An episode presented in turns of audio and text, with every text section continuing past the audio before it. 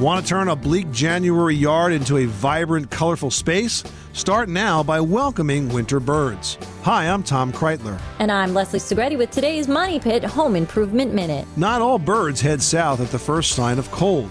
Right now, there are plenty of species like cardinals, finches, and woodpeckers staying local and looking for food. And the right menu will bring them to your yard. Since insects are hard to find right now, most birds are eating seeds. So stock up on sunflower and safflower seeds and keep your bird feeders in steady supply. Some birds, like woodpeckers, also like suet. To make sure the birds are the only diners, hang the suet high and away from the path of winter mammals. And don't forget about water.